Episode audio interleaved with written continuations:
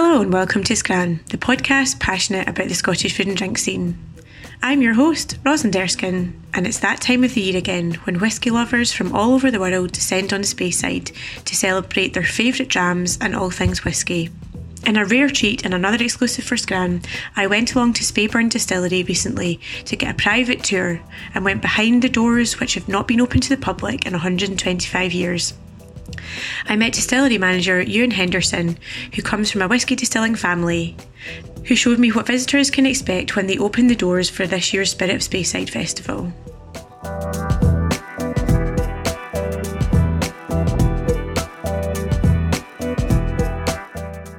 We're in the courtyard at Speyburn Distillery. We're standing almost directly opposite the pagoda, which looks like it's attached to uh, maltings, and they kind of look like buildings from different eras. It's all stone, but the maltings look a bit younger than the rest of them. So yeah, do you want to sort of tell us a bit about the history? Founded in 1897 by a gentleman called John Hopkins.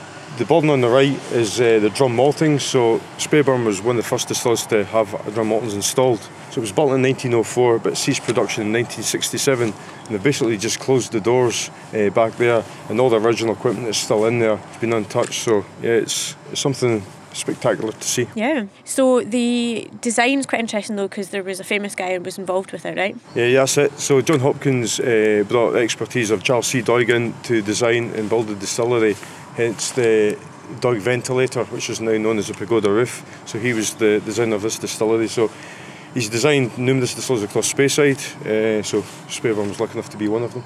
And was it one of those ones that is deliberately hidden because it was illicit or not?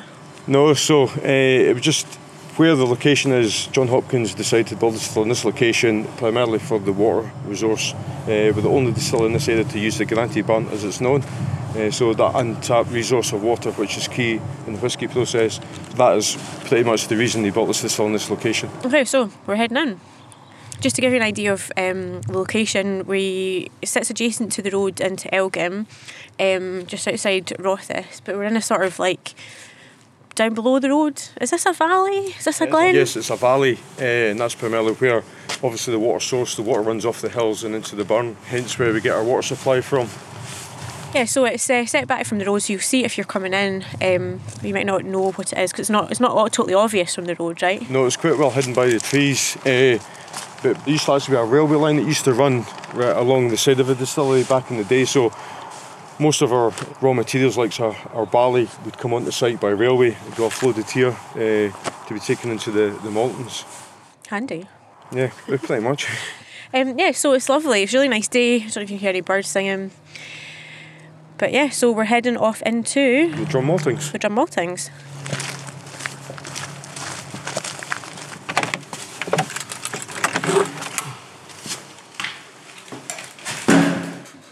Oh wow. Uh, so we've walked in and it's uh, pretty vast. Going up some stairs to wow, yeah, this is pretty cool. so as the name suggests, there are lots of drums which would have done the malting, but yeah, very much left in the condition that it would have been all those years ago. Just going up the stairs now to the very top. So it's original kind of wooden floors. The malt bins are all painted light blue. Wow, so this is this is the malting floor. So basically, uh, this is basically the start of the process of the drum maltings. This is where the barley storage uh, area is. So when the barley came in, it would be laid on this floor. It would be through the, they'd go initially through the dresser, uh, the old putier's dresser, up through the top there, through the elevator, and be spread on the floor, ready to be used in the process below. So this is basically the start, it's just a storage area. As I said before, this place was built in 1904 and ceased production in 1967, and they basically shut the doors.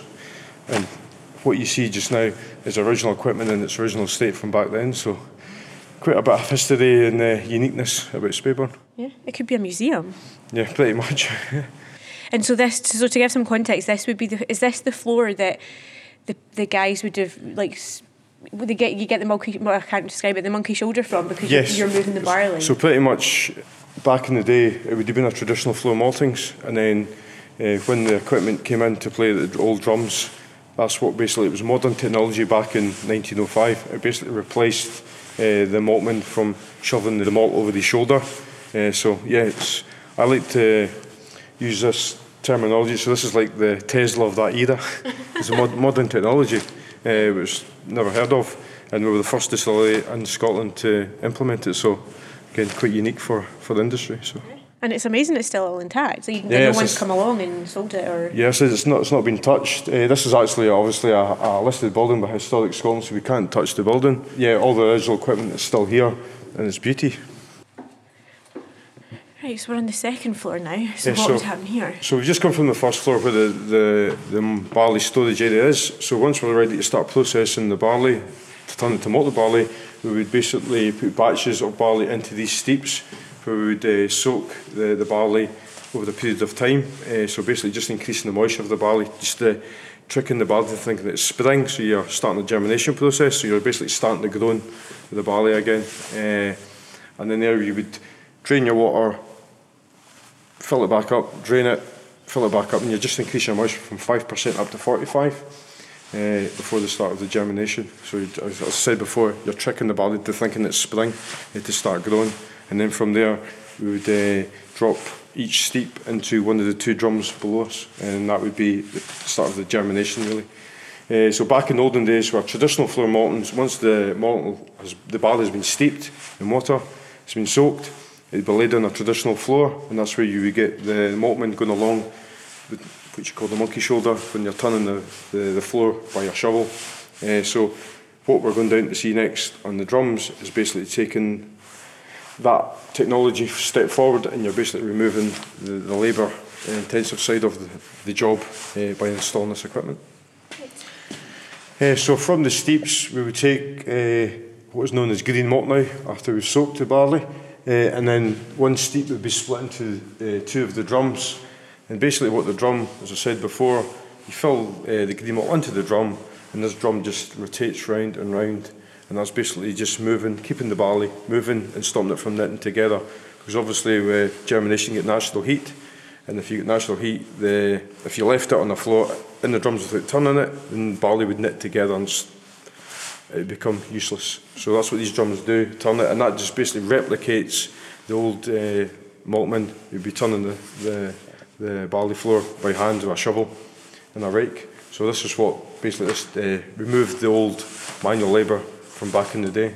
So it's a bit like a tumble dryer for barley. Pretty much, yeah. So how long would it have taken right from the top to the bottom? Probably roughly about three days it would, from start to finish for, for us to be ready to use the malted barley. Cool. So is there any reason why they're all blue? Is that just a design thing? No, I think that was just what the colour they were painted when they, they got installed. On the side of it, you'll see uh, Henning's pneumatic malting system. So that was the engineering company that installed it.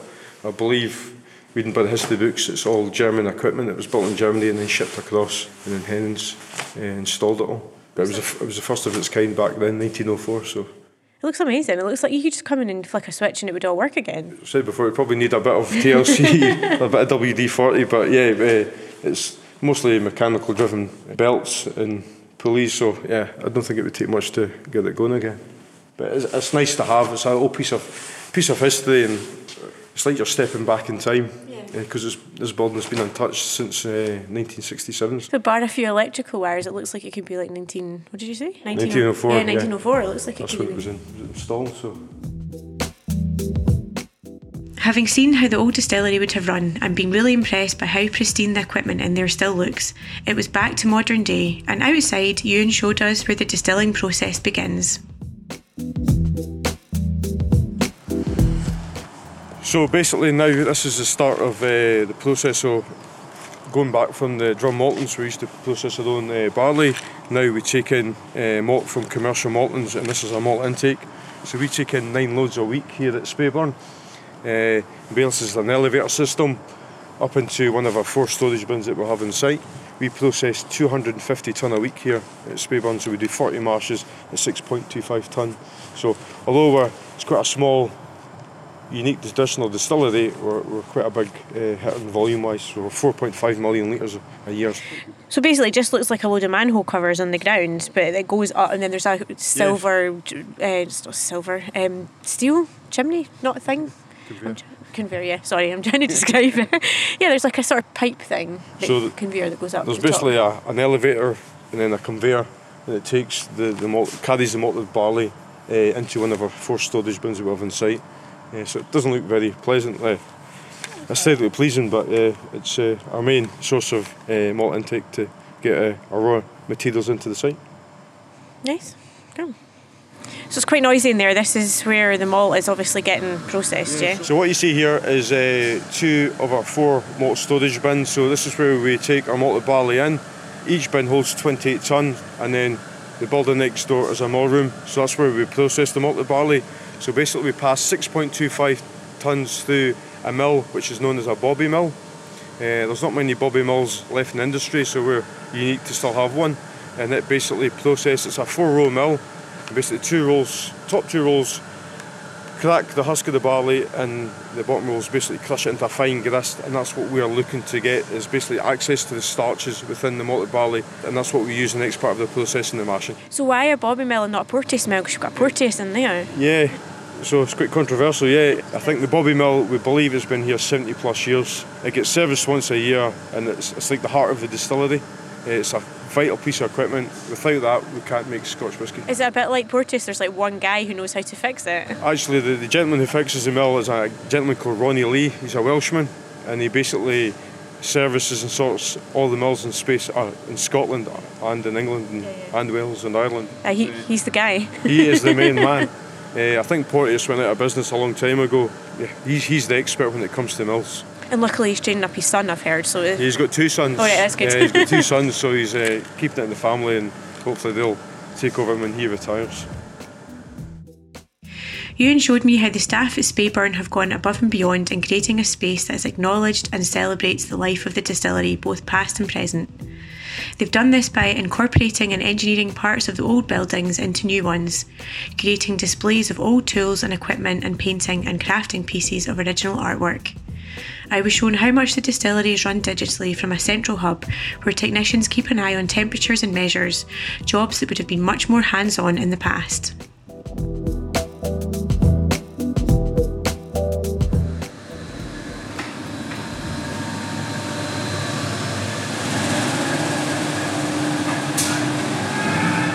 This is cool. So when you walk through the distillery, even the floor you walk on, so back in 2015 during the upgrades, what you're standing on is old reclaimed tiles that came off the old building. Uh, and the guys who work here basically created all this flooring from old reclaimed tiles. So there's been a lot of uh, blood, sweat and tears that went into what you see here today. Uh, all the little artefacts that are on the walls, this is all created by the guys on site as well. So there's a lot of passion, enthusiasm and commitment that's gone into creating what Speyburn is. So what we see here in this room is once uh, we've passed 6.25 uh, tonnes of uh, malt through our mill, this is our grist bin, so this is a holding vessel for the grist before we start using it in the bashing process.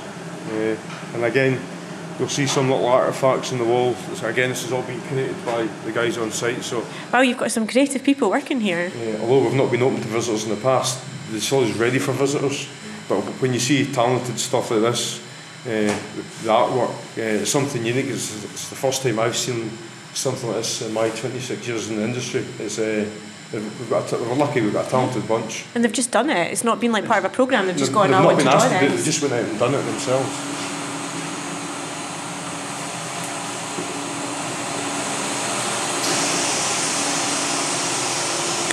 So this is our mash house. So this is where we mix 6.25 tonnes of grist with hot spring water, uh, and that allows us to convert the starches within the, the mash, converts into sugar liquid, which is known as wort. So we take that wort from the mash tun, we cool it down to 20 degrees and pump it to one of our 19 washbacks that we have on site, and then add yeast. This is the warm bit. This is the warm bit. This is the, when we mash in, we mash in at 65.2 degrees, so uh, because it's a stainless steel mash tun, it's really warm. Because that's sometimes they're wooden, aren't they? The washbacks are wooden, so we're quite uh, unique at Speyburn. We have a mixture of wooden and stainless.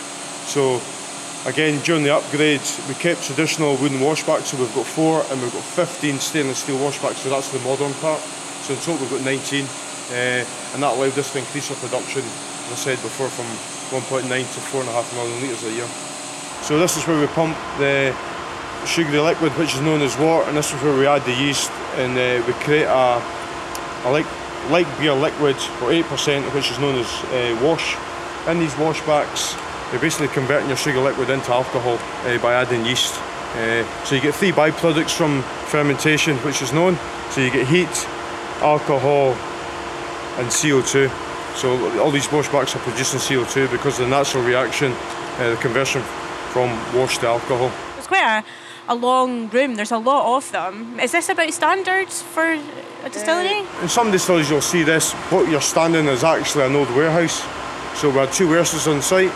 Uh, we basically gutted this one and uh, we put all this equipment in to allow us to increase our production. And it was the only space that we had. Rather than building onto the distillery, we basically utilised what was here and created this uh, wonderful room. And made it warm because warehouses aren't traditionally warm. No, and because obviously you get natural heat from the fermentation, so these washbacks got to about 36 degrees during the process, and it obviously gives us a lot of heat, so yeah, quite warm. Yeah, nice. So on the wall, the history of Speyburn, there was a whisky released for Queen Victoria's Jubilee. Back in 1897, when the distillery first opened, John Hopkins basically got the distillery up and going and managed to get spirit produced that year because of the Queen's 60th Jubilee. That was the goal. That was the goal. So actually uh, distilled the mash with no windows and doors.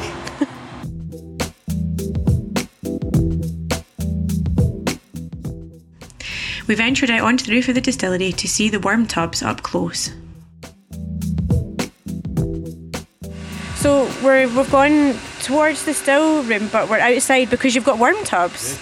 Oh wow!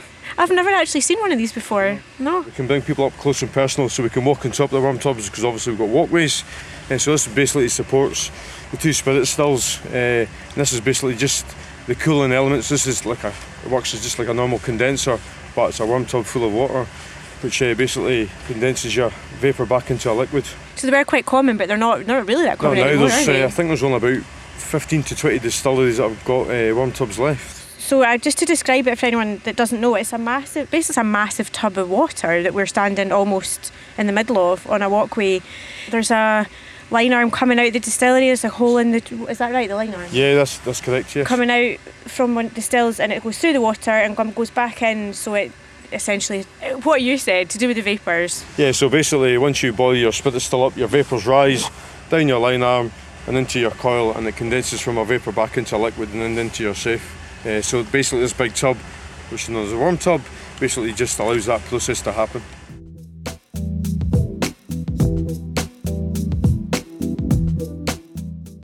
So we're walking down, we'll go into the still house here. So we, what you can see is we've got one wash still and two spirit stills.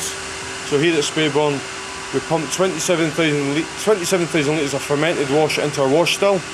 We distill it off uh, and then what we get is known as low wines. So we're taking our alcoholic strength from 8% in our wash back up to 21%. So once we collect our low wines and our vat on the left, then we mix the low wines with foreshots and feints from the previous run and that gives us our charge for the spirit still. So then we're going from 21% up to 72 and then here at Speyburn we cut our spirit at uh, 62 so from 72% down to 62 that is known as the heart of the run. That is the spirit that we collect forward for maturation in the warehouse. And we should probably say smells really nice in here. So it's how would you describe the smell? So if we walk down and we go to the safe, you'll get green, fruity apple notes coming from the spirit safe, uh, and that's the fruitiness of the, the Speyburn character coming through. So this is basically our spirit safe. So this is uh, used to monitor and control uh, our spirit stills going on off spirit what you can see on the right hand side is hydrometers and thermometers. So again, old equipment, but we still use it to this day in modern distilleries uh, to measure the strength and the temperature of the spirit. This is also probably one of the smallest safes in Scotland as well. Just because of the size of the distillery? Yeah, for size do most of our copper work. But they built the safe during the upgrade as well. Yeah, so for anyone that's never seen one, it's basically kind of it's a gold box with like a viewing window and there are two um, kind of taps that are filling up bowls. So one will be the hearts and tails and no foreshots feints and the heart is the whiskey. You'll be better explaining than me. basically the process at the moment, you've got foreshots, spirit and feints. So your foreshots is your like your unwanted sulphury compound spirit that you don't want to take forward, uh, which will affect your character of spirit. So it's only the heart of the run that we take, which you can see number two spirit still at the moment is on spirit. And then once we hit 62% alcohol, then we put it on to feints. And again, rather than just getting rid of it, we redistill it in the next distillation.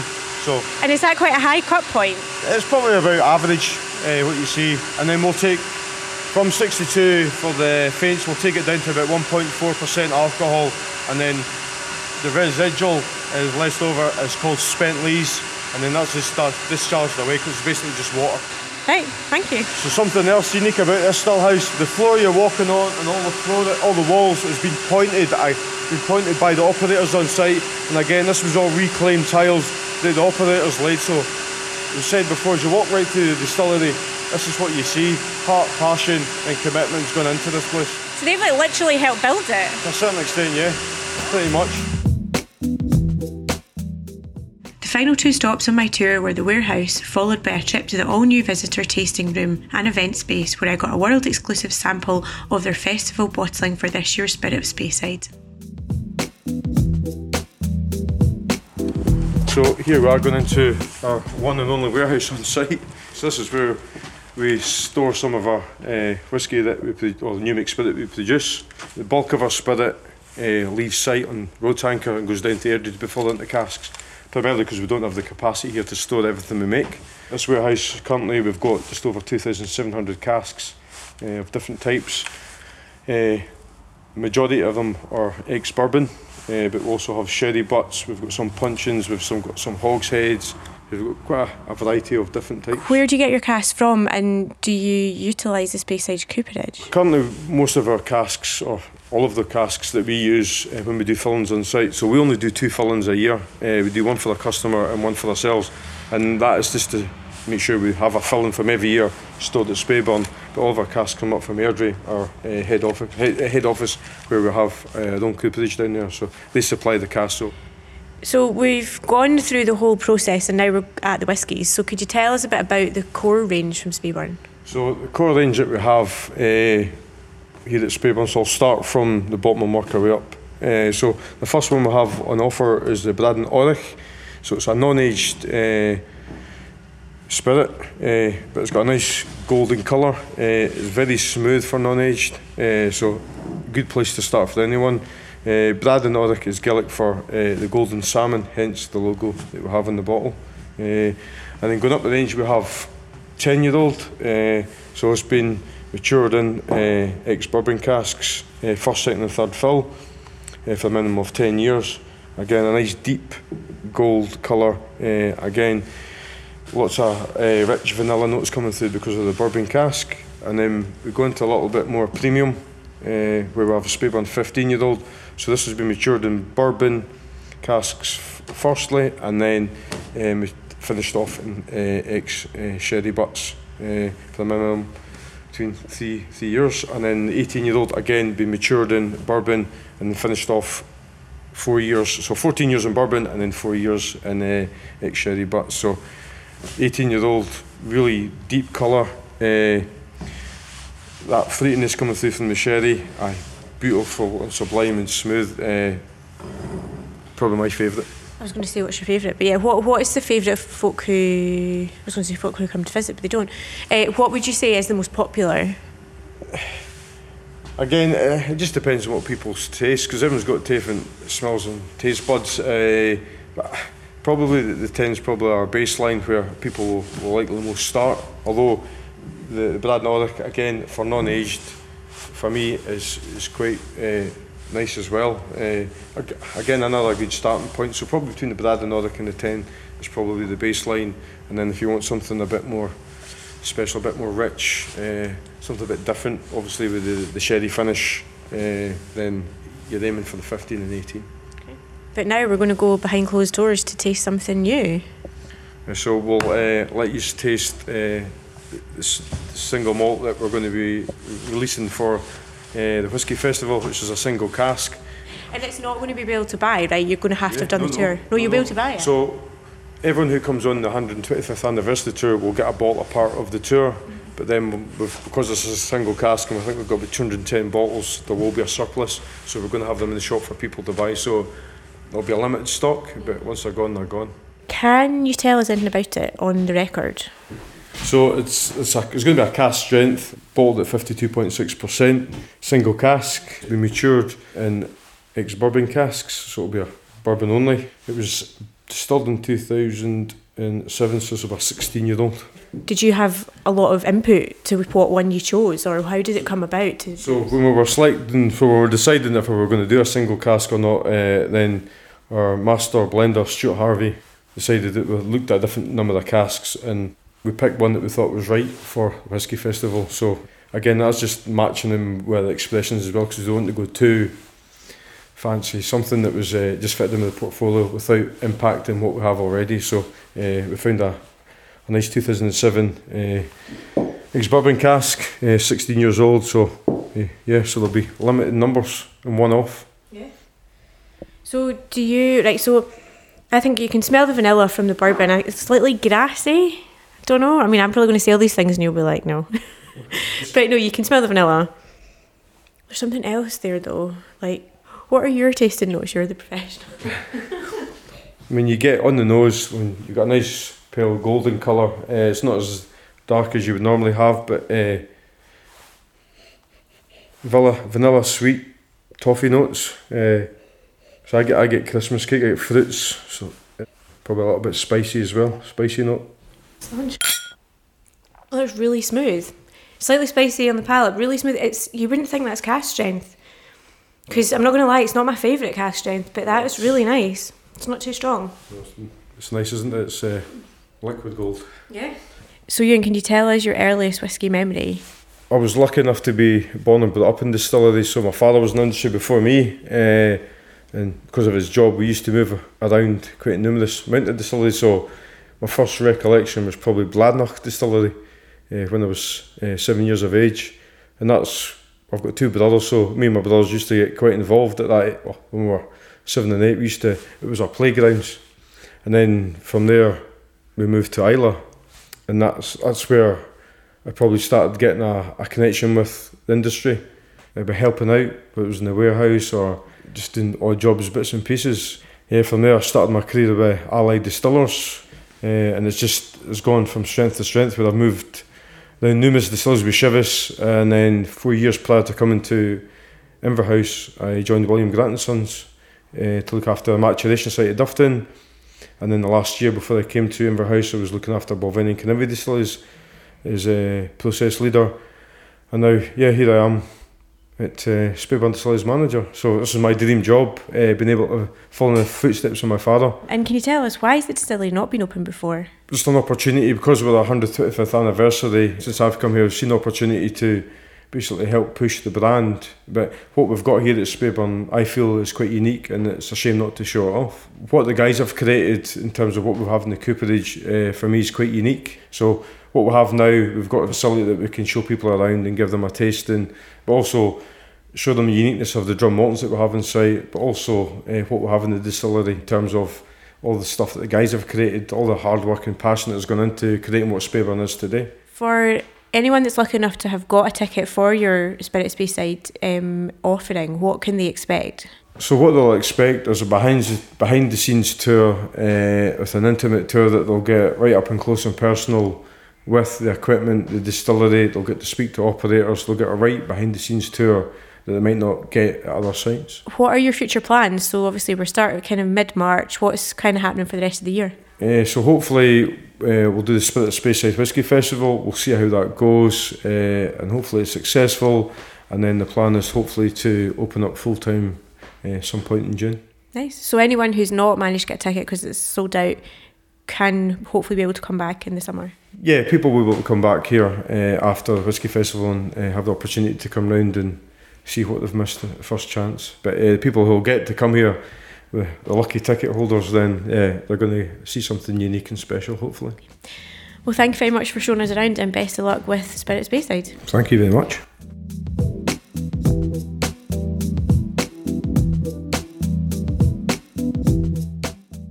I'm delighted that we are launching the Scotsman's Scran Awards with 16 category awards to recognise Scotland's flourishing dining, drinking, and hospitality sector. We want to hear about the individuals, establishments, and products that make the Scottish food and drink sector what it is, so nominate them now at www.scranawards.co.uk, no later than the 12th of May.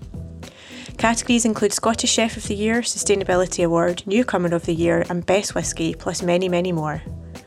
All finalists will be invited to attend a special awards ceremony on June the 19th at Platform in Glasgow. Thank you to our headline partner, Benriach Distillery, and our category sponsors, Chefworks, Scotch Whisky Association, and Glasgow Distillery, without which the event wouldn't be possible.